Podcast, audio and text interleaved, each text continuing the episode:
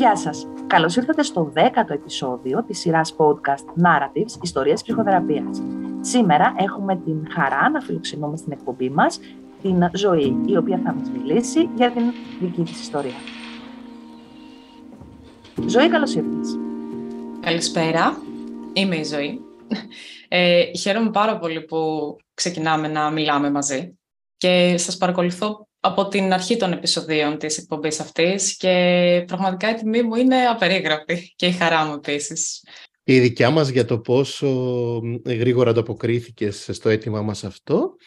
Ε, να σε καλωσορίσω κι εγώ και να πούμε ότι και σήμερα θα μας ακούσετε, κάνουμε την εγγραφή μέσω Zoom για λόγους ε, μετακινήσεων, ασθενειών κτλ. Οπότε πάλι θα μπορεί να έχουμε κάποιες μικρές διαφοροποιήσεις στον ήχο, αν και εντάξει, συνήθως βγαίνει καλό το αποτέλεσμα. Πάμε ζωή να μας πεις έτσι δύο-τρία πράγματα για σένα ε, και να ξεκινήσουμε λιγάκι με τη θεραπευτική σου πορεια Ό,τι θέλεις εσύ σε σχέση με το, την οικογενειακή σου κατάσταση, τη ζωή σου, το επάγγελμά σου. OK. Okay. Είμαι προγραμματίστρια, έχω σπουδάσει πληροφορική, Είμαι, ζω μόνη μου, δεν έχω κάποιον σύντροφο, δεν συγκατοικώ με κάποιον. Είμαι παιδί χωρισμένων γονέων από όταν ήμουν τριών ετών. Οι γονείς μου έκαναν δεύτερες οικογένειες στην πορεία της δικής τους ζωής και έχω δύο αδέρφια. Το ένα από την πλευρά της μητέρας μου, ο αδερφός μου, και το άλλο από την πλευρά του πατέρα μου, η αδερφή μου. Με τα αδέρφια μου έχουμε 10 χρόνια διαφορά. Ε, έχω μεγαλώσει στην οικογένεια της μητέρας μου. Έχω μεγαλώσει με τους γονείς της μητέρας μου και με τη μητέρα μου. Οι γονείς μου μετά τους γάμους τους επίσης χώρισαν ε, σε διαφορετικές χρονικές περιόδους ο καθένας. Ε, αυτή είναι η γενικότερη κατάσταση. Και κάπως είχες επαφή και με τις δύο πλευρές; Ναι, ναι, ναι. Από παιδί χώριζα όλες μου τις δραστηριότητες, όλες οι γιορτές ήταν μοιρασμένες. Ε, το πρώτο τμήμα του Πάσχα θα το πέρναγα με τη μαμά, το δεύτερο με τον μπαμπά, ε, Χριστούγεννα με τον μπαμπά, πρωτοχρονιά με τη μαμά και ένα λάξ. Τα άλλα αδέρφια ήρθανε αργότερα; Έχουμε 10 χρόνια διαφορά και με τα δύο μου αδέρφια. Ε, οπότε μέχρι τα 9 μου, 10 μου χρόνια στο περιβάλλον της μαμάς τουλάχιστον ήμουν μοναχοπέδι και στο περιβάλλον του μπαμπά. Απλά στις μαμάς επειδή ζούσα καθημερινά το βίωνα και πιο εντατικά, πιο έντονα το μοναχοπαιδικότητα κομμάτι. Και ξαφνικά το έχασες. Ναι, ωστόσο δεν μπορώ να πω ότι μετάραξε ιδιαιτέρως, γιατί δεν είχα ιδιαίτερη επαφή με τον αδερφό μου. Δεν το επιζητούσα και δεν σταμάτησα να έχω όλα αυτά που είχα όσο ήμουνα το μοναδικό παιδί της οικογένειας. Από την πλευρά της οικογένειας της μαμάς. Η οικογένεια του μπαμπά ήταν μια άλλη κατάσταση ναι. Για πάμε λιγάκι στο κομμάτι της ε, ψυχοθεραπείας, να μπούμε κατευθείαν στα βαθιά. Ναι, ναι, ναι, τα όμορφα. Ωραία. Ε, έτσι αυτό που ρωτάμε συνήθως έναν άνθρωπο είναι ποια ήταν η στιγμή που σκέφτηκε ή που ε, αποφάσισε ότι μπορεί να χρειάζεται βοήθεια. Κάποιοι άνθρωποι εντάξει, μπορεί να τους πήγε κάποιος άλλος, να τους πήγαν με το ζόρι, να τους πήγαν γιατί είχαν ένα πολύ έντονο Στη δική σου περίπτωση ποια ήταν η στιγμή που κάπως ήρθες σε επαφή με αυτό το κομμάτι. Ε, έχω κρατήσει και σημειώσεις να σας πω, γιατί Ωραία. ξέρω κάποιες ερωτήσεις που κάνετε. Ε, η πρώτη μου επαφή με ψυχοθεραπευτή ήταν όταν πήγαινα τρίτη ηλικίου, που στην ουσία με πήγε η μητέρα μου, ύστερα από ε, προτροπή της παθολόγου μου, γιατί είχα πάρα πολύ συχνές λιποθυμίες και παθολογικός δεν υπήρχε κάποιο πρόβλημα. Οπότε η παθολόγος το έριξε στο ψυχολογικό κομμάτι.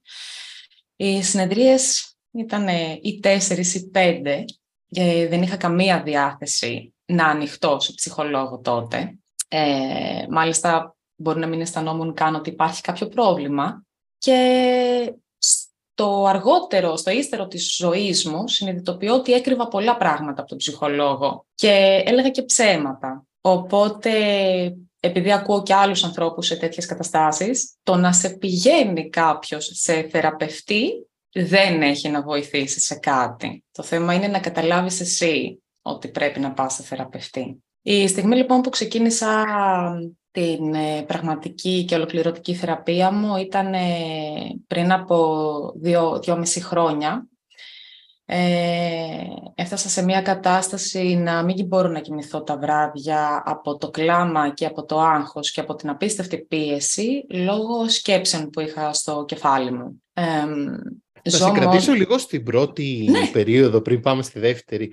Ε, αυτές οι λιποθυμίες μετά ε, σταμάτησαν, ε, Ναι. συνεχίστηκαν; σταμάτησαν. Ε, δεν μπορώ να θυμηθώ αν είχαν σταματήσει προτού ξεκινήσω τις θεραπείες με τον ψυχολόγο ή ε, σε σύντομο χρονικό διάστημα μετά την λήξη των θεραπείων. Αυτό δεν μπορώ να το θυμηθώ. Ωστόσο, γνωρίζω ε, πλέον πως ήταν λιποθυμίες ε, πραγματικά εξ ολοκλήρου μη παθολογικές. Υπήρχε ζάλη, αλλά περισσότερο ήταν για να τραβήξω ίσως την προσοχή. Ήταν πολύ λίγες οι λιποθυμίες οι οποίες ήταν πραγματικές. Δηλαδή Ζωή. αισθανόσουν έντονη ζάλη Ναι. και Ναι, ήταν Οκ. λίγες όμως αυτές οι πραγματικές λιποθυμίες. Περισσότερο προσπαθούσα να τραβήξω την προσοχή. Και Μμμ. μάλιστα, συγγνώμη, η, η μοίρα μου τα έφερε λίγο χάλια, γιατί έκανα μια πραγματική πραγμα- λιποθυμίσα πραγματικά στο σπίτι μου μέσα με τη γιαγιά μου και τη μαμά μου παρούσες και δεν ήθελα να έχω πολλές επαφές μαζί τους, δεν ήθελα να δείχνω α- ευάλωτη και αδύναμη μπροστά τους. Οπότε εκεί που το ψηλό έκανα σαν ψέματα, ήρθε η ζωή και μου είπε ε, «Α, τώρα θα λιποθυμήσεις πραγματικά μέσα στο σπίτι σου». Και δεν ήταν ευχάριστη εμπειρία. Μμμ. Ήθελα να ρωτήσω, ποιες ήταν οι σκέψεις σου ζωή πριν λιποθυμήσεις ή πριν νιώθεις ότι λιποθυμάς; Τι ήταν αυτό που σε, που σε προβλημάτιζε, τι ήταν αυτό που σκεφτόσουν, ή υπήρχαν κάποιες σκέψεις συγκεκριμένες κάθε φορά που σε οδηγούσαν σε αυτό; Ε, όταν αισθανόμουν ότι ο, οργα- ο οργανισμός μου πραγματικά σβήνει και μιλάμε για τις πραγματικές λιποθυμίες, ήταν ε, μ, καταστάσεις πάρα πολύ έντονου άγχους. Αισθανόμουν το σώμα μου να τρέμει, να υδρώνει, τα χέρια μου υδρώναν πάρα πολύ, ε, μαύριζαν, τα, τα, μαύριζε το περιβάλλον γύρω μου και αισθανόμουν μια αφόρητη πίεση και στο τώρα της ζωής μου καταλαβαίνω ότι τότε ήταν στιγμές που αισθανόμουν αβοήθητη. Δηλαδή χρειαζόμουν κάποιον να έρθει να με βοηθήσει εκείνη τη στιγμή που εγώ αισθανόμουν αυτά τα πράγματα και στο σώμα μου και στο κεφάλι μου σαν σκέψεις. Μπορεί να ήταν ε, σκέψεις πίεσης όσον αφορά στα μαθήματά μου, γιατί ήμουν μια αρκετά καλή μαθήτρια, ή μπορεί να ήταν ε, σκέψεις πίεσης ε, σε σχέση με το σπίτι μου, γιατί υπήρχαν πάρα πολλές εντάσεις μέσα στο σπίτι μου σε καθημερινή βάση. Οπότε μέσα σε ένα σχολικό περιβάλλον, ακόμα και τις στιγμές που μπορεί να αισθανόμουν ότι υπάρχει χαρά και περνάμε καλά με τους φίλους μας, ε, υπήρχε ένα ξέσπασμα μέσα μου το οποίο δεν μπορούσα να διαχειριστώ. Οπότε άρχιζαν αυτά τα συμπτώματα. Ήδρωνα, ε, έτρεμα, ζαλιζόμουν. Κάποιες φορές ε, λιποθυμούσα πραγματικά έχανα τις αισθήσεις μου, ξυπνούσα μετά από κάποια ώρα και απλά έβλεπα κόσμο γύρω μου. Κάποιες φορές που καταλάβαινα ότι δεν είμαι σε κατάσταση να λιποθυμήσω γιατί δεν θα έρθει εν τέλει η λιποθυμία, δεν είμαι σε αυτό το άσχημο στάδιο, ε, σαν να ξάπλωνα επίτηδες για να ζητήσω βοήθεια γιατί δεν είχα μάθει άλλους τρόπους να ζητάω βοήθεια. Δεν είχα μάθει να έχω το περιβάλλον γύρω μου στο οποίο θα πάω και θα του πω αισθάνομαι αυτό, αυτό, αυτό και βοήθησέ με. Δεν ήξερα να το κάνω αυτό. Η μαμά σου, η γιαγιά σου, ο μπαμπά σου, το κοντινό σου περιβάλλον. Δεν υπήρχε κάποιος άνθρωπος που μπορούσες να ένιωθες πιο άνετα να μιλήσεις μαζί του, να του πεις Ποτέ. πώς νιώθεις, να σε βοηθήσει; Ήσουν Ποτέ. κλειστή ή οι άλλοι δεν ήταν τόσο κοντά σε σένα; Ε, ήταν λίγο ένας φαύλος κύκλος το πώς καταλήξαμε να μην μπορώ να μιλάω στους δικούς μου και θεωρώ πως κυρίως ξεκίνησε από το πώς περιφερόταν η ίδια μου η μητέρα και είναι βασικοί λόγοι για τους οποίους, οι οποίοι μάλλον ε, με οδήγησαν στο να έχω κάποια μικρά θέματα και χρειάστηκε να, κάνω, να ξεκινήσω ψυχοθεραπεία. Η μητέρα μου ήταν πάντα από τότε που θυμάμαι τον εαυτό μου ένας άνθρωπος ο οποίος δεν είχε σταθερότητα ψυχική και συναισθηματική. Από τη μια στιγμή στην άλλη μπορεί να άρχισε να ουρλιάζει, να φωνάζει για δικά της ίσως προβλήματα, όχι απαραίτητα επειδή κάτι την ενόχλησε από αυτά που έκανα εγώ. Τσακωνόταν πάρα πολύ συχνά με τους γονείς της και οι εντάσεις στο σπίτι ήταν καθημερινές. Και όταν μιλάω για εντάσεις, ε, μιλάω για περιστατικά που στη διάρκεια της ζωής μου έχω δει καρέκλες τραπεζαρίας να φεύγουν στον αέρα. Έχω δει το μπαμπού μου να στέλνει τη μαμά μου από τα μαλλιά μέσα στο σπίτι. Όταν λοιπόν είχα να αντιμετωπίσω αυτές τις καταστάσεις από πέντε χρονών και η μητέρα μου δεν ήταν σε θέση να βοηθήσει τον εαυτό της, ήμουν εγώ αυτή που ξεκίνησε να βοηθάει τη μητέρα μου να ηρεμήσει, να σταματήσει να φωνάζει, να σταματήσει να τρέμει και ήμουν εγώ αυτή που την έπαιρνε τηλέφωνα για να γυρίσει όταν έφευγε από το σπίτι. Οπότε δεν ένιωσα ποτέ ότι μπορώ να μιλήσω στη μητέρα μου και να της πω αισθάνομαι αυτό το πρόβλημα. Γιατί όσες φορές έφτασα στο όριό μου και χρειάστηκα έναν άνθρωπο να μιλήσω, η μητέρα μου κάποιες φορές συνήθως δεν ήταν διαθέσιμη συναισθηματικά, δηλαδή ε, μου ενέτεινε το άγχος για το πρόβλημα που εγώ είχα, δηλαδή δεν μπορούσε να μου βοηθήσει ουσιαστικά στο πρόβλημα που είχα εγώ, το έκανε δικό της σε πάρα πολύ μεγάλο βαθμό και αγχωνόταν η ίδια. Οπότε έφτανα σε σημείο να είμαι εγώ αρχικά αγχωμένη για το πρόβλημά μου και μετά να πρέπει να ηρεμήσω τη μητέρα μου που έχει αγχωθεί για το πρόβλημά μου. Ή αργότερα, και κάτι που συμβαίνει ακόμα, ε, συζητώ ένα προβληματισμό μου με τη μητέρα μου και αργότερα σε κάποιον τσακωμό μας για ένα εντελώς άσχετο πρόβλημα θα μου χτυπήσει κάτι από αυτό που της έχω πει στο παρελθόν για έναν προβληματισμό μου. Οπότε μεγάλωσα με το ότι εγώ δεν μπορώ να μιλήσω σε κανέναν. Με έμαθα ότι εγώ δεν μπορώ να βοηθηθώ από κάπου. Ο παππούς μου και η γιαγιά μου ε, ήταν σε άλλη ηλικία, δεν τους... Παρόλο που η γιαγιά μου με μεγάλωσε στην ουσία, με γιαγιά μου πήγαινε, έφεραν στα σχολεία, με διάβαζε κτλ. Ήταν ένας χαρακτήρας που αισθανόμουν ότι δεν μπορώ να πάω να του μιλήσω εγώ, σαν παιδάκι, για κάτι που συνέβη στο σχολείο κτλ.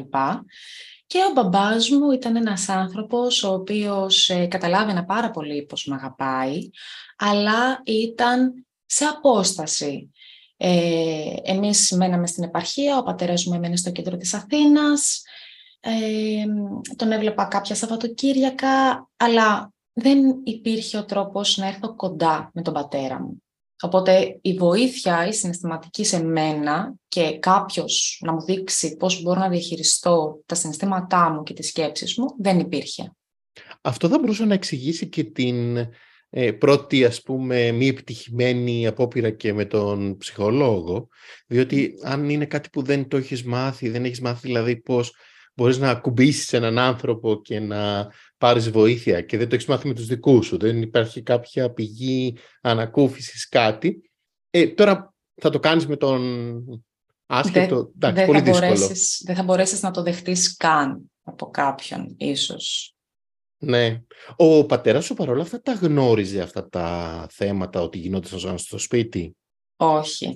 Ε, και μάλιστα υπήρχε η αντίληψη, η νοοτροπία και ο τρόπος δράσης από την πλευρά της μητέρας μου, σύμφωνα με τα οποία ο πατέρας μου δεν έπρεπε να μαθαίνει πράγματα που συμβαίνουν μέσα στο σπίτι. Για παράδειγμα, ο πατέρας μου δεν έπρεπε να μάθει ότι η μητέρα μου ξαναπαντρεύτηκε και έχει κάνει και παιδί ή ότι είναι έγκυος και πρόκειται να κάνει παιδί.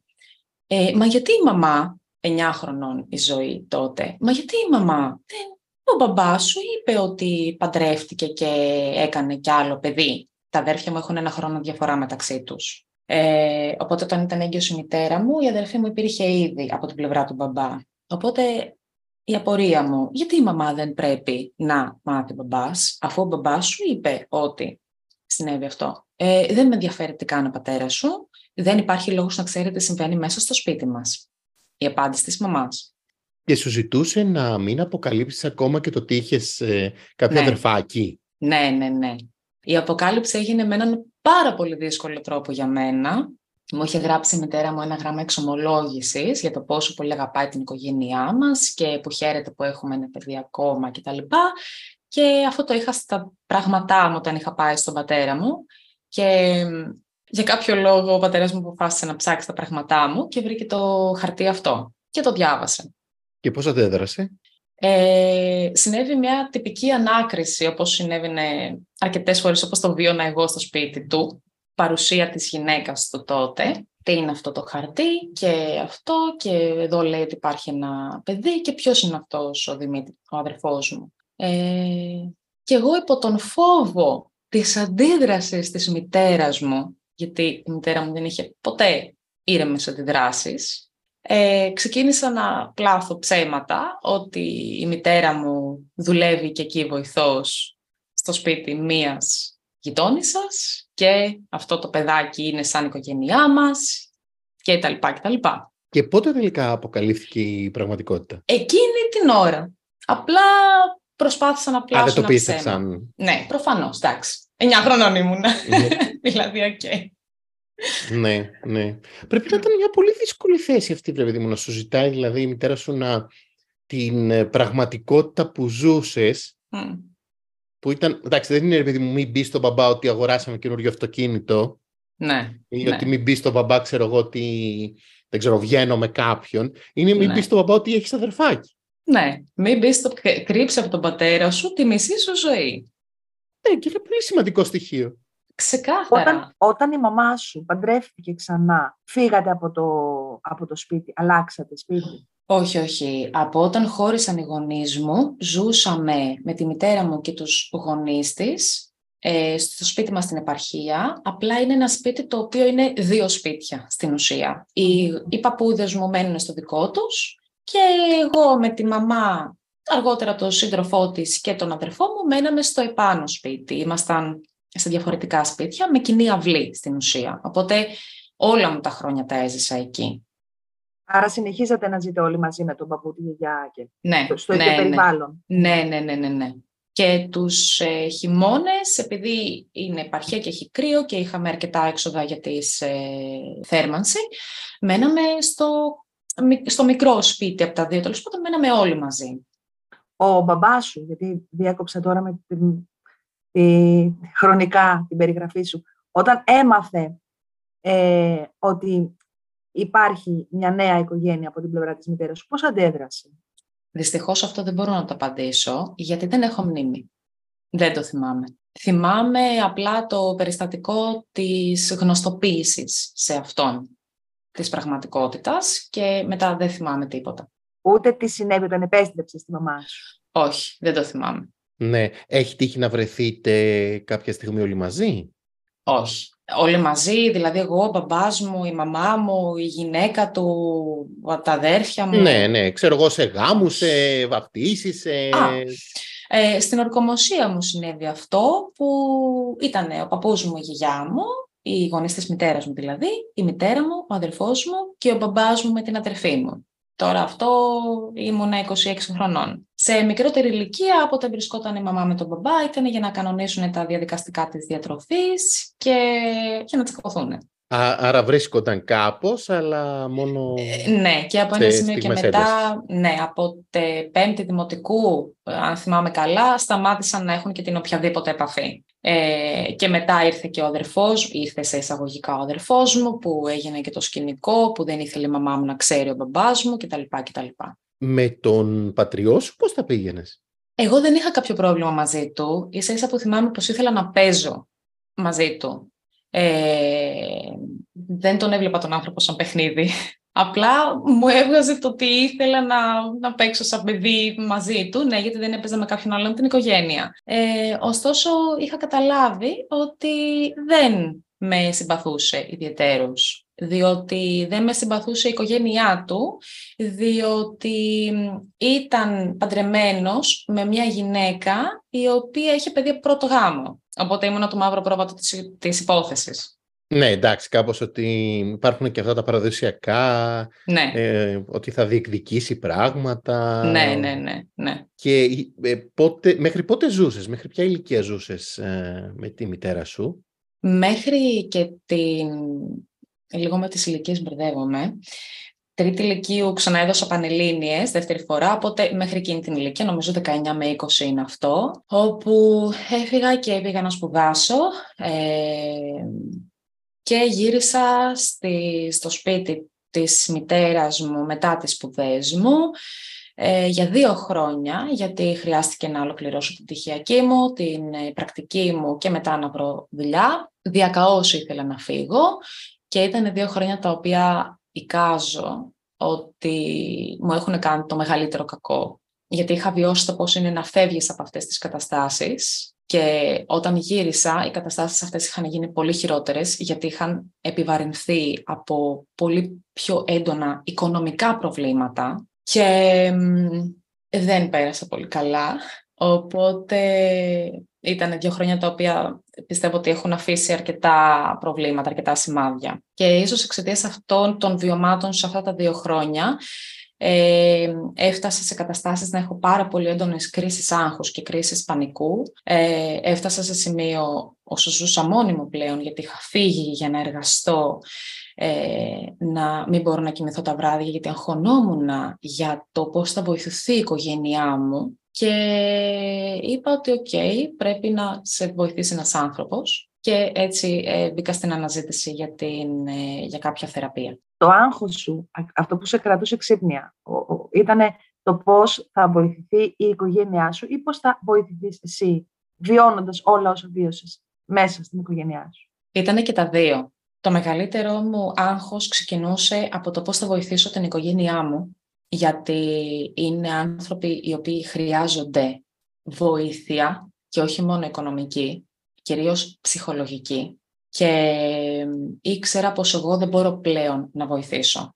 Και φοβόμουν πως όσο περνάνε τα χρόνια, τα προβλήματά τους θα επιβαρύνονται ακόμα περισσότερο και όλα τα βάρη θα πέφτουν πάνω μου. Γιατί είμαι ένας άνθρωπος ο οποίος καλός ή κακός, ε, θεμητά ή αθέμητα τέλος πάντων, νοιάζεται για τους δικούς του, ίσως και σε υπέρμετρο βαθμό. Ε, οπότε καταλάβαινα πως κάπως πρέπει να τους βοηθήσω. Και η αμέσως επόμενη μου σκέψη ήταν ότι για να μπορέσω να τους βοηθήσω, εγώ θα μείνω πίσω. Οπότε θα χάσω τη δική μου ζωή προσπαθώντας να βοηθήσω αυτούς τους ανθρώπους και θα χάσω τη σχέση μου θα χάσω εμένα την ίδια, θα χάσω τα όνειρά μου και δεν θα μπορούσα να εξελιχθώ σαν άνθρωπος. Ε, και έρχονταν όλα αυτά και χτίζονταν και περνούσα μέτρητα βράδια, για ένα μήνα κράτησε νομίζω αυτή η έντονη κατάσταση, ε, μέτρητα βράδια να κλαίω, να τρέμω τις νύχτες, να μην κοιμάμαι προφανώς καθόλου καλά και να παθαίνω κρίσεις πανικού και στη δουλειά μου.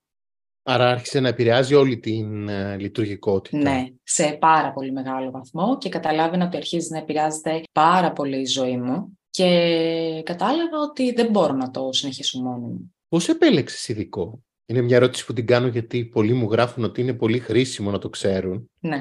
Η αλήθεια είναι πως δεν μπήκα στη διαδικασία αναζήτησης μέσω ίντερνετ. Έχω, έχω επαφές με τους γονείς ενός φίλου μου, παλιός συμφιλητή μου, τους οποίους τους εκτιμώ πάρα πολύ και με έχουν βοηθήσει μέχρι στιγμής. Και μέσα στην ανάγκη μου για βοήθεια είχα μιλήσει με την μητέρα αυτού του παιδιού και μου είχε πει η κοπέλα μου κοίταξε να δεις, ε, εγώ βοηθήθηκα έτσι, αν θέλεις στη συστήνω, αν σου ταιριάξει, σου ταιριάξε. Αν δεν σου ταιριάξει, θα αναζητήσεις κάτι άλλο. Και έτσι ε, μέσω της γυναίκας αυτής βρήκα ψυχοθεραπεύτρια και η αλήθεια είναι ότι μέχρι στιγμής έχουμε ταιριάξει και συνεχίζουμε.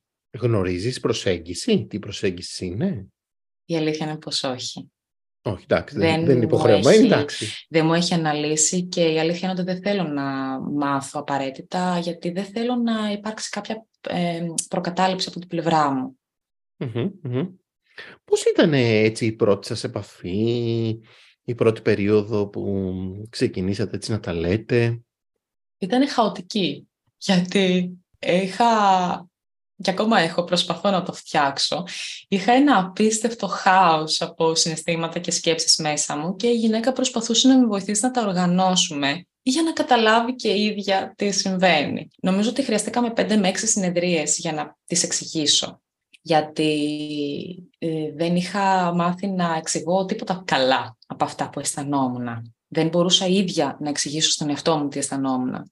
Αφού δεν τα έλεγες και πουθενά. Ακριβώς. Και που τα έλεγα, τα έλεγα μπερδεμένα. Δεν είχα επαφή με τα συναισθήματά μου. Δεν ήξερα τι αισθανόμουν. μέσα από την ψυχοθεραπεία κατάφερα να καταλάβω τι συναισθήματα έχω μέσα μου για πάρα πολλές καταστάσεις και κατάφερα να ελεκτικοποιώ αυτά που αισθανόμουν, να τα εντοπίζω και να τους δίνω και ονόματα και να καταλαβαίνω φυσικά πώς με επηρεάζουν. Οι πρώτες, ε, τα, τα πρώτα συναισθήματα, μάλλον το πρώτο συνέστημα που αισθάνθηκα όταν πέρασαν κάποιες συνεδρίες ήταν η δικαίωση. Και είναι ένα, μια πάρα πολύ σημαντική κατάσταση γιατί μέσα σε όλα αυτά τα χρόνια, με όλες τις εντάσεις που είχα βιώσει και με όλη την ε, έκρηξη της τραγικά δυναμικής και εγωπαθούς ίσως μητέρας μου, ε, δεν είχα δικαιώσει από κανέναν. Είτε επειδή η μητέρα μου δεν μπορούσε προφανώς να μου τη δώσει, είτε επειδή κανένας δεν μάθαινε για αυτά που περνώσα, οπότε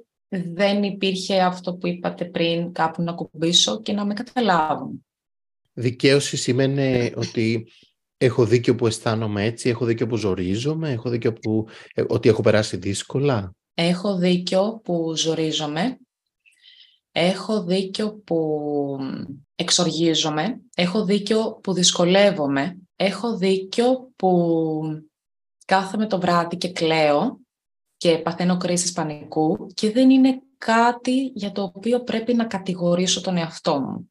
Δηλαδή, που το έκανες. Σε έναν μικρό βαθμό, αλλά το έκανα. Δηλαδή έλεγα στον εαυτό μου, τάξη τι έπαθες πάλι τώρα, τι κρίση πανικού είναι, τι κρίση άγχους είναι αυτή; Είναι δυνατόν, έχεις να βγάλεις δουλειά μπροστά σου. Θα σε απολύσουν άμα συνεχίσεις έτσι. Θα χάσεις τη δουλειά σου αν συνεχίσεις έτσι αλλά με πολύ επικριτικό τρόπο απέναντί μου και μέσα μου. Ε, επίσης αισθάνθηκα ανακούφιση. Αισθάνθηκα ότι για πρώτη φορά μπορώ να μιλήσω σε έναν άνθρωπο και να καταλάβει ακριβώς τι συμβαίνει. Υπήρχε άνθρωπος και υπήρχαν άνθρωποι στο φιλικό μου περιβάλλον, τους οποίους τους βρήκα από τη σχολή μου και μετά, οι οποίοι έμειναν μαζί μου και κατάλαβαν σε έναν αρκετά μεγάλο βαθμό τι αισθανόμουν, αλλά καταλάβαιναν από αυτά που έλεγα και αυτά που έλεγα δεν ήταν οργανωμένα, δεν είχαν συναισθήματα μέσα. Εγώ απλά περιέγραφα εικόνες που βίωνα στους φίλους μου. Οπότε όταν ήρθε η ψυχοθεραπεία και περιέγραψα στην ψυχοθεραπεία ακόμα και συναισθήματα, ε, είναι ένα άλλο, ένα άλλο επίπεδο ανακούφισης αυτό πραγματικά.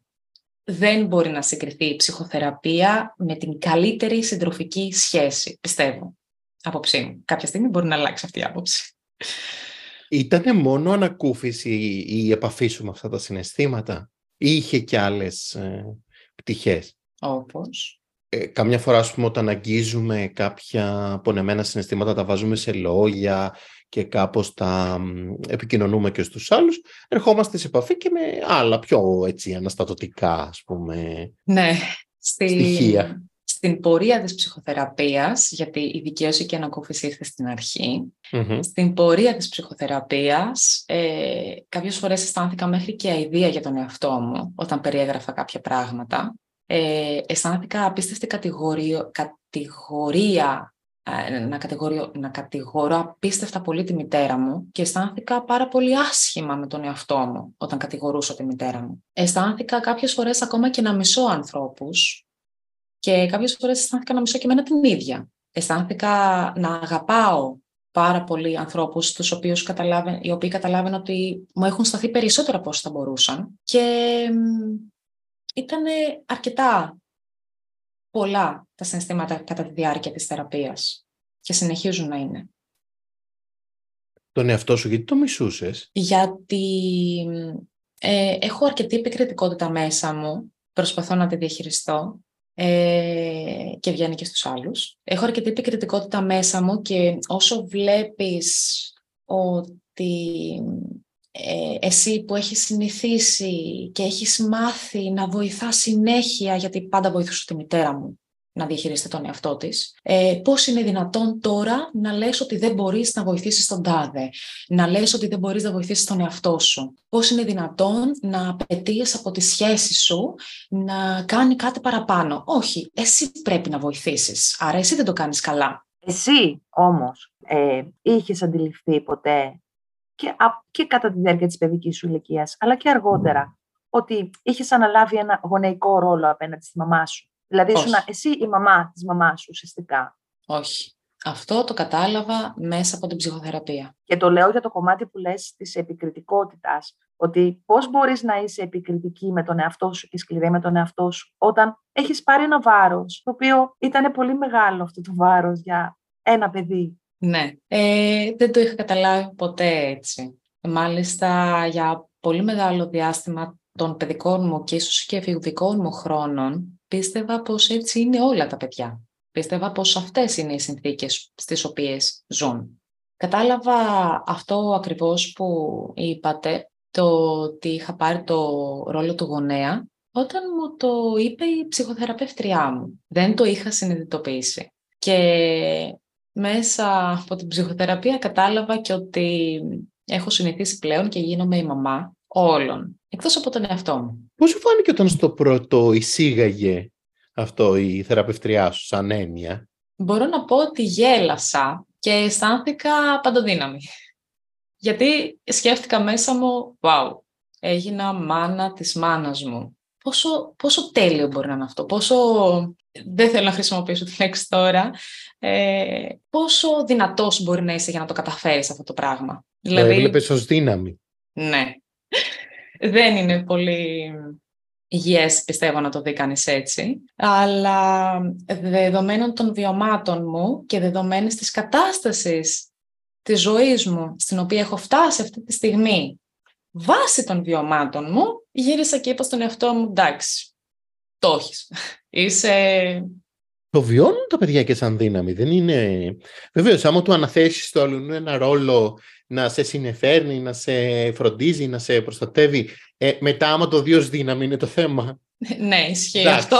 Δηλαδή, ε, το βλέπουν και σαν δύναμη και κάπως βλέπουμε και πολλούς ανθρώπους ε, πολύ επιτυχημένους ε, στις δουλειές τους, ότι έχουν ένα τέτοιο background, ότι κάπως οι άλλοι τους κάνανε μια προβολή ότι είσαι πάρα πολύ δυνατός, δυνατή. Ναι. Βεβαίως έχει και το βάρος, εντάξει δεν είχε μόνο αυτή τη διάσταση. Σαφώς. Ναι, το καταλαβαίνω. Ε, καταλαβαίνω δηλαδή πώς μπορεί να λειτουργήσει σε έναν οργανισμό. Είναι ανάλογα φυσικά και με την ιδιοσυγκρασία του καθενός. Κάποιος μπορεί να καταρρεύσει, κάποιος μπορεί να το πάει σε πάρα πολύ μεγάλο και υψηλό βάθρο. Αλλά καταλαβαίνω πώς μπορεί να, να λειτουργήσει. Αν όμως σκεφτείς ότι όλη αυτή τη δύναμη την οποία είχες ε, και τη χρησιμοποίησες να βοηθήσεις κάποιον άλλον, τη μαμά σου ή κάποιον από το περιβάλλον σου. Ε, φαντάσου τι μπορείς να κάνεις με σένα τον ίδιο. Ναι, αυτό προσπαθώ να συνειδητοποιήσω ακόμα, ε, γιατί τα βιώματα δεν έχουν σταματήσει στο παρελθόν, τα βιώματα συνεχίζουν. Και μαζί με την προσπάθεια να λύσω το παρελθόν, έρχεται κάθε μέρα και η προσπάθεια να ανταπεξέλθω στην καθημερινότητα, στις απαιτήσεις τις δικές μου, των διαπροσωπικών μου επαφών και της οικογένειάς μου, που την οικογένειά μου την βάζω σε ένα άλλο παράθυρο μόνη της. Ναι, η δουλειά που κάνατε στη θεραπεία επικεντρώθηκε κάπως στο, ε, και, και στο να βγεις από αυτό το ρόλο, φαντάζομαι, το ρόλο του, του γονέα. Η αλήθεια είναι ότι στη θεραπεία προσπαθούμε να βρούμε τις θέσεις του παρελθόντος στις οποίες ε, δημιουργήθηκαν πρώτη φορά κάποια συναισθήματα και να τα συνδέσουμε με την τρέχουσα πορεία της ζωής μου. Οπότε πάνω σε αυτή την ερώτηση δεν ξέρω πώς να απαντήσω γιατί δεν μου, δεν μου κάνει κάτι οικείο να το θέσω έτσι. Δεν ξέρω αν έχει, αν έχει προσπαθηθεί κάτι τέτοιο. Ναι, κατάλαβα. Μας λες έτσι δύο-τρεις θέσεις ε, που έχουν δημιουργηθεί κάποια συναισθήματα που τα έχετε ανακαλύψει και τα αισθάνεσαι ότι τα κουβαλάς ή ότι τα επαναφέρεις είτε ως συναισθήματα είτε ως ρόλους στο παρόν; Θα προσπαθήσω να απαντήσω και αυτή είναι μια τεράστια προσπάθεια που κάνει ο ψυχολόγος μου γιατί ποτέ δεν μπορώ να βρω εύκολα αυτές τις θέσεις. Θα του κάνουμε δώρο. Θα προσπαθήσω λοιπόν να ανακαλέσω α, κάποιες από τις θέσεις που έχουμε βρει μαζί με την ψυχοθεραπευτριά μου. Τα, οι, οι περισσότερες μνήμες μου ξεκινάνε από ε, μεγάλες τάξεις του δημοτικού και μετά. Από εκεί και πριν δεν θυμάμαι πολλά πράγματα γενικά. Το γιατί δεν το έχουμε αναλύσει ακόμα, θα το βρούμε. Έχουμε πολύ δρόμο μπροστά μας. Το βασικότερο συνέστημα που έχω από την οικογένειά μου είναι, αν θυμάμαι τώρα καλά, γιατί και εκεί δυσκολεύομαι στις περιγραφές, είναι το συνέστημα του φόβου, του άγχους και της εγρήγορσης, της επαγρύπνησης. Έπρεπε να είμαι συνέχεια σε μία επαγρύπνηση, γιατί ανα πάσα ώρα και στιγμή μπορούσε να ξεσπάσει ένας τσακωμός. Οπότε πάντα αισθανόμουν ότι δεν είμαι ασφαλής και όταν θα ξεσπούσε ο τσακωμός, κατέληγα πάρα πολλές φορές να ευθύνομαι και εγώ για κάποιους λόγους για αυτόν τον τσακωμό. Δηλαδή, αυτό έπαιρνα από τη μητέρα μου. Έφταιγα που παρόλο που εκείνη ξεκίνησε να τσακώνεται με τους γονείς της, εγώ πήρα μέρος, δεν πήρα το μέρος κάποιου, πήρα μέρος στον τσακωμό για να κατευνάσω και τις δύο πλευρές. Αλλά εν τέλει έφταιγα που πήρα μέρος στον τσακωμό και όταν δεν έπαιρνα μέρος στον τσακωμό, έφταιγα που δεν έπαιρνα μέρος στον τσακωμό και δεν υποστηρίζα τη μητέρα μου. Αυτό αν το συνοψίσουμε σε συνέστημα, Δυσκολεύομαι αυτή τη στιγμή να πάρεις. Ξέρεις γιατί δυσκολεύεσαι, γιατί δεν μπορείς να νιώσεις κάποιο συνέστημα, γιατί είναι πάρα πολύ ασταθές το τι περιμένεις από, Ναι. από τι αποτέλεσμα. Δηλαδή, ε, λέμε ας πούμε ότι αν είμαι ξέρω εγώ, κακό παιδί και δεν διαβάσω τα μαθήματά μου, η μαμά θα με μαλώσει. Εσένα τη μία μπορεί να σε μάλλον, την μία άλλη μπορεί να σου δίνει βραβείο, την άλλη μπορεί να σου μαγείρευε το αγαπημένο σου φαΐ. Ακριβώς. Ακριβώς. Και όλη αυτή η συναισθηματική αστάθεια που σαν όρο δεν τον ήξερα προφανώς, είναι πράγματα που έμαθα στην ψυχοθεραπεία. Όσο και να διαβάζεις κάποια πράγματα δεν μπορείς να μάθεις. Ε, γιατί διάβαζα και πριν από την ψυχοθεραπεία, γι' αυτό μπορούσα και να τα απεξερχόμουν σε κάποιες καταστάσεις. Τέλος πάντων, όλη αυτή η συναισθηματική αστάθεια ήταν ε, μια καταράκωση για τον ψυχικό μου κόσμο και για το πώς θα μπορούσα να τα απεξέλθω στη ζωή μου αργότερα. Ναι. Υπήρχε κάποια φωνή μέσα σου που σου λέγε όταν γινόταν τσακωμός, όταν γινόταν κάποια κατάσταση, ότι μην μπλέκεις, μην μπαίνεις. Όχι. Δεν υπήρξε ποτέ. Στα εφηβικά, παιδικά και ίσως λίγο νεότερα χρόνια μου. Υπάρχει τώρα, μετά την ψυχοθεραπεία. Και τώρα βλέπω τις διαφορές. Τι λέει αυτή η φωνή που την έχεις ανακαλύψει; Λέει πάρα πολλά σε, αυτό το, σε αυτή τη διάρκεια της ζωής μου. Ε, κάποια από αυτά μπορεί να είναι ότι ε, πρέπει να είσαι πρώτα ήρεμη, αν θέλεις εν τέλει να τους βοηθήσεις. Πρέπει να είσαι ήρεμη γιατί ε, ξέρεις ότι αυτό διαιωνίζεται και όσο παίρνεις μέρος δεν βγάζει πουθενά και συνεχίζει το τσακωμός έτσι κι αλλιώς, δεν κερδίζεις κάτι, γιατί πραγματικά δεν κέρδιζα τίποτα. Και ξέρεις ότι θα ξαναγίνει, οπότε κράτα λίγο τις αποστάσεις σου, ή μείνε στη δική σου ζωή, αυτοί έχουν κάνει τις επιλογές τους, κάποια από αυτά που λέει η φωνή εκείνες τις ώρες. Επίσης, κάποιες φορές λέει πάμε για κρίση άγχους, έλα λίγο να το διαχειριστούμε. Και πλέον είμαι τους τελευταίους μήνες σε μια κατάσταση που παρόλο που περνάω αρκετά δύσκολα, δύσκολες συνθήκες, ε, καταφέρνω, βλέπω ότι καταφέρνω να διαχειρίζομαι κάπως τις στιγμές που έρχεται μια κρίση άγχους. Πλέον είμαι σε θέση να την δω και να, την, ε, να τις προλάβω αυτές τις στιγμές. Πώς τις προλαβαίνεις; Όσες φορές θα έχω καταφέρει να τις προλάβω, γιατί εντάξει δεν είναι από τη μια μέρα στην άλλη, τα πρόλαβα όλα, ε, έχω προσπαθήσει να εστιάσω τις σκέψεις μου στον εαυτό μου. Έχω προσπαθήσει να ε, δώσω στον οργανισμό μου να καταλάβει ότι αυτό που μου δημιουργεί το άγχος είναι οι σκέψεις του μυαλού μου, το οποίο έχει μάθει να συμπεριφέρεται με συγκεκριμένους μηχανισμούς ε, και να δημιουργεί σκέψεις και να δημιουργεί καταστροφικές σκέψεις κατά κύριο λόγο. Τι θα γίνει αν και αύριο και μεθαύριο κτλ. Ε, επίσης, προσπαθώ να αντιληφθώ τα συναισθήματά μου που έχω εκείνες τις στιγμές, που συνήθως είναι συναισθήματα κατηγορίας απέναντι στον εαυτό μου, ότι κάτι δεν κάνει σωστά. Εσύ αυτή τη στιγμή πρέπει να κάνεις κάτι καλύτερο. Και ε, λέω στον εαυτό μου ότι κοίταξε, έχεις περάσει αυτά, αυτά, αυτά, κάνεις το καλύτερο που μπορείς μέχρι στιγμής και το να πέσεις σε μια κατάσταση κρίσης, άγχους ή πανικού, το μόνο που θα σου δημιουργήσει είναι ίσως περισσότερες συνοχές, θα χάσεις κάποιες όμορφες στιγμές από τη ζωή σου, οπότε αρχίζω σιγά σιγά να τα διαχειρίζομαι. αυτή η φωνή επικριτική πάντως ακούγεται σαν τη φωνή της μαμάς σου πολύ. Ναι, νομίζω ότι όπως λέει και η ψυχοθεραπεύτριά μου, έχω μια πάρα πολύ καλή μαμά εσωτερικευμένα μέσα μου. Καλή, όχι καλή μανούλα. Έχω χτίσει μια πάρα πολύ ίδια με την μητέρα μου φιγούρα μέσα μου. Ναι, ακούγεται βέβαια ένας πολύ ωραίος διάλογος.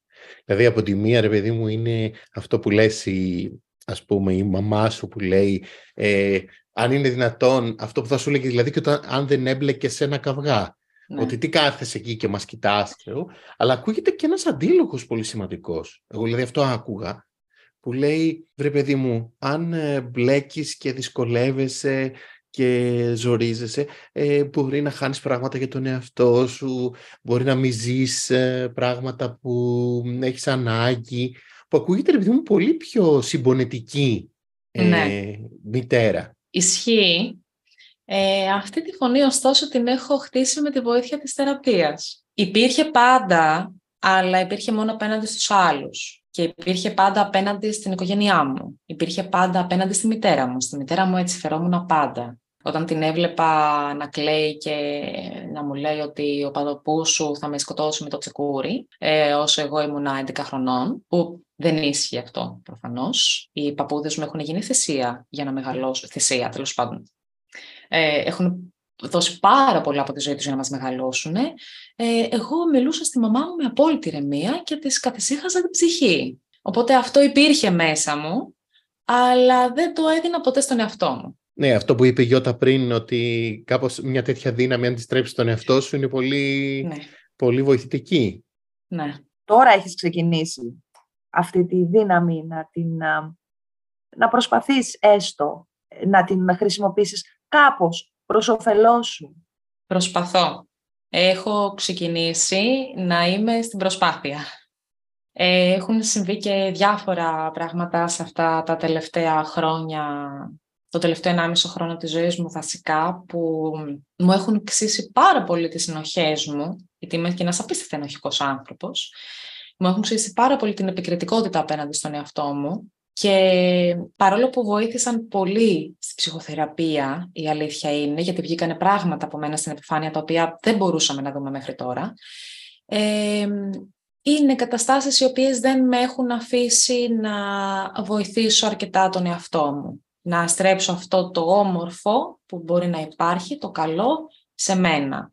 Χρειάζεται και πάλι να το στρέψω κάπου αλλού. Ε, αλλά και πάλι συνεχίζω να το προσπαθώ και να βρίσκω τις ισορροπίες μου. Έχεις παρατηρήσει ε, στο, με το που μπαίνεις στο αεροπλάνο πριν ξεκινήσει ε, το ταξίδι, Ποιες είναι οι οδηγίες, έχεις παρατηρήσει ποτέ ποιες είναι οι οδηγίες; Δηλαδή, σου λένε ότι για να βοηθήσεις, πρέπει πρώτα να βοηθηθείς το ναι. οξυγόνο πρώτα θα το πάρεις εσύ. Για να ναι. μπορέσεις τα ελάχιστα δευτερόλεπτα που μεσολαβούν για να σωθεί κάποιος, θα πρέπει να μπορείς να τον σώσεις. Άρα, ίσως ξέρεις, να αρχίσεις σιγά σιγά να σκέφτεσαι ότι για να μπορέσεις να βοηθήσεις, ε, χρειάζεται να πάρεις το απαραίτητο οξυγόνο που χρειάζεσαι εσύ. Ισχύει πάρα πολύ αυτό και είναι μια φράση που μου την έλεγε ένα πολύ αγαπημένο μου πρόσωπο πρωτού ξεκινήσω την ψυχοθεραπεία με τον οποίο μοιραζόμασταν τα πάντα, όλα μας τα προβλήματα και προσπαθούσε ο καθένας όπως μπορεί να βοηθήσει τον άλλον. Ωστόσο, έχω να πω στο σημείο αυτό πως ε,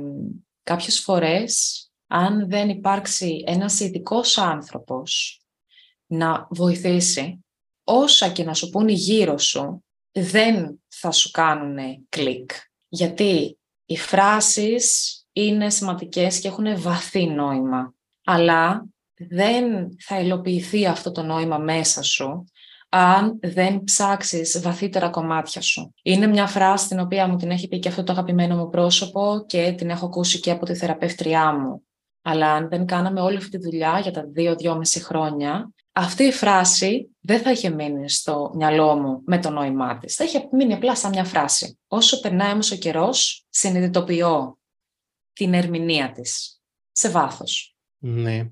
Είναι κάποιες άλλες έτσι συνδέσεις ή έτσι σημαντικές στιγμές θεραπευτικές που εσύ κρατάς από αυτή την πορεία αυτή των δυόμιση ετών; Ε, κάτι αρκετά σημαντικό ήταν ε, αρνητικής βάσης κατά κάποιο βαθμό βέβαια.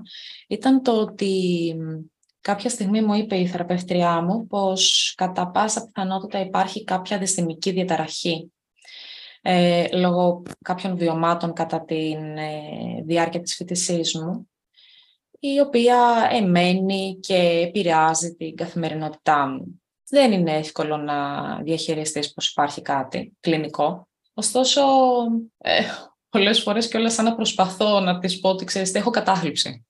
Έλα να το δούμε. και να ε, μου εξηγεί κάποια πράγματα τέλος πάντων.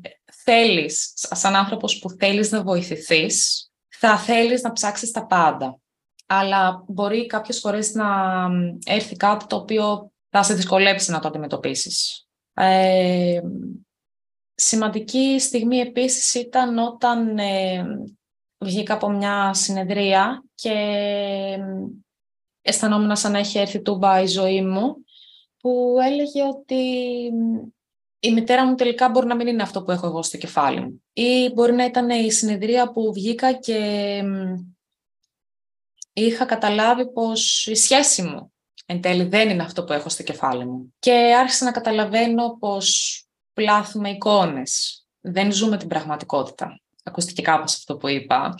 Ε, πρέπει να είμαστε λίγο σε επαγρύπνηση για το τι συμβαίνει γύρω μας. Αυτό θέλω να πω. Πρέπει να καταλαβαίνουμε πώς μας επηρεάζουν οι πράξεις των άλλων και πώς μας επηρεάζουν οι δικές μας οι πράξεις.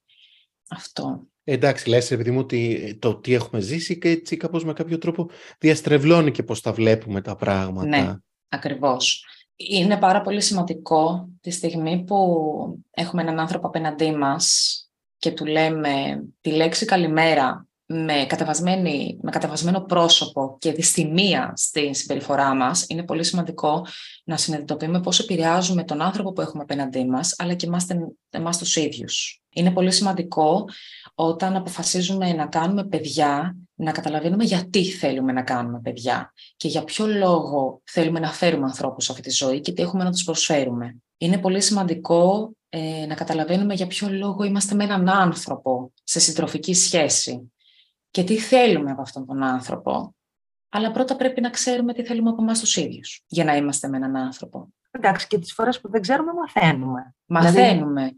Και είναι πολύ σημαντικό να μην κατηγορούμε τον εαυτό μας που δεν ξέραμε μέχρι τότε και να μην κατηγορούμε και τους άλλους. Και ναι. αν κατηγορήσουμε τους άλλους, καλό είναι να καταλάβουμε κάποια στιγμή ότι επηρέασα τον άνθρωπο κατηγορώντας τον για κάτι. Δεν είναι ευγενής τρόπος να συμπεριφορόμαστε σε ανθρώπους οι κατηγορίες. Πιστεύεις αρκεί να ξέρουμε ή βοηθάει το να, να ξέρουμε κάθε φορά, να αναγνωρίζουμε μάλλον ότι συμμετέχουμε με τον τρόπο μας. Ό,τι συμβαίνει και στις σχέσεις μας με τους ανθρώπους, συμμετέχουμε με κάποιο τρόπο κι εμείς σε αυτό. Δηλαδή, είτε είναι μια σωστή σχέση, είτε...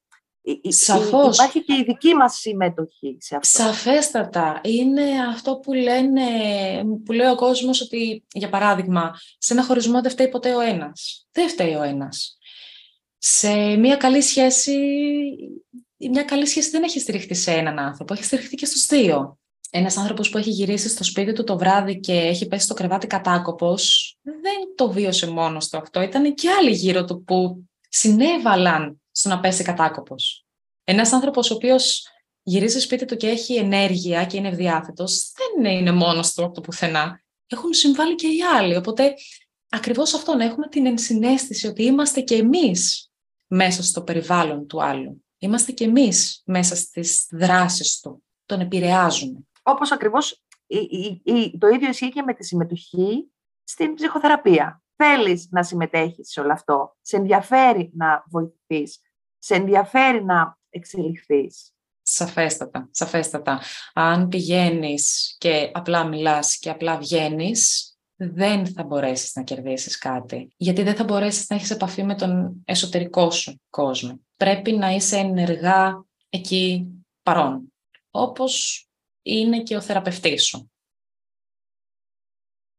Εγώ κατάλαβα από αυτό που λες ότι κάπως οι προκλήσεις του, του παρόντος, ότι κάποια πράγματα σε ξαναπροκαλούν να επανέλθεις λίγο στο παρελθόν. Ε, μια σκέψη μου πάνω σε αυτό είναι ότι ε, είναι κάτι που, τουλάχιστον εμείς που το παρατηρούμε σε επίπεδο συστημάτων, είναι κάτι που τα συστήματα προσπαθούν να κάνουν όταν με κάποιο τρόπο πας να διαφοροποιηθείς, να εξελιχθείς, να φύγεις, να γλιτώσεις, να αλλάξεις. Κάπως το σύστημα σαν να σου λέει, «Ε, έλα από εδώ λίγο. Αυτό ξέρεις να κάνεις, για έλα Ναι. λίγο. Για έλα ναι. λίγο να δούμε τα εννοείς. Αυτά τώρα που μας έλεγες είναι Ναι, λόγια του αέρα; ναι, Ε, πραγματικά. Ε, ήθελα να ρωτήσω αν σκέφτεσαι, εντάξει, όχι σε επίπεδο θεραπευτικού σχεδιασμού, αλλά σε επίπεδο προσωπικών στόχων, αν σκέφτεσαι κάποια πράγματα που θέλεις να δουλέψεις ή που έχεις ακόμα να δεις στην ε, θεραπεία σου. Θέλω ένα τετράδιο να φέρω εδώ πέρα με όλα αυτά που θέλω να δουλέψω. Θέλω να δουλέψω το ζήτημα της αδικίας. Ε, μέσα της αδικίας παύλα δικαίωσης. Πηγαίνει ένα πακετάκι. Θέλω να σταματήσω να αισθάνομαι αδικημένη απέναντι στον ίδιο μου τον εαυτό και απέναντι στους ανθρώπους γύρω μου.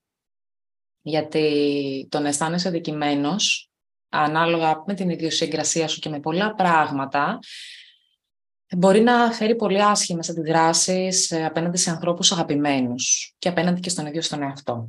Οπότε είναι καλό να συνειδητοποιείς πότε αισθάνεσαι αδικημένος, να συνειδητοποιείς γιατί έχεις αισθανθεί αδικημένος και να μπορέσεις να έχεις την διάβγεια, τη συναισθηματική και την νοητική και να καταλάβεις άξιζε ο λόγος που αισθάνθηκα αδικημένος. Με αντίστοιχο τρόπο θέλω να διαχειριστώ τις ενοχές μου, γιατί όπως ξαναείπα είμαι πολύ ενοχικός άνθρωπος απέναντι στον ίδιο μου τον εαυτό και κατά επέκταση απέναντι στους άλλους.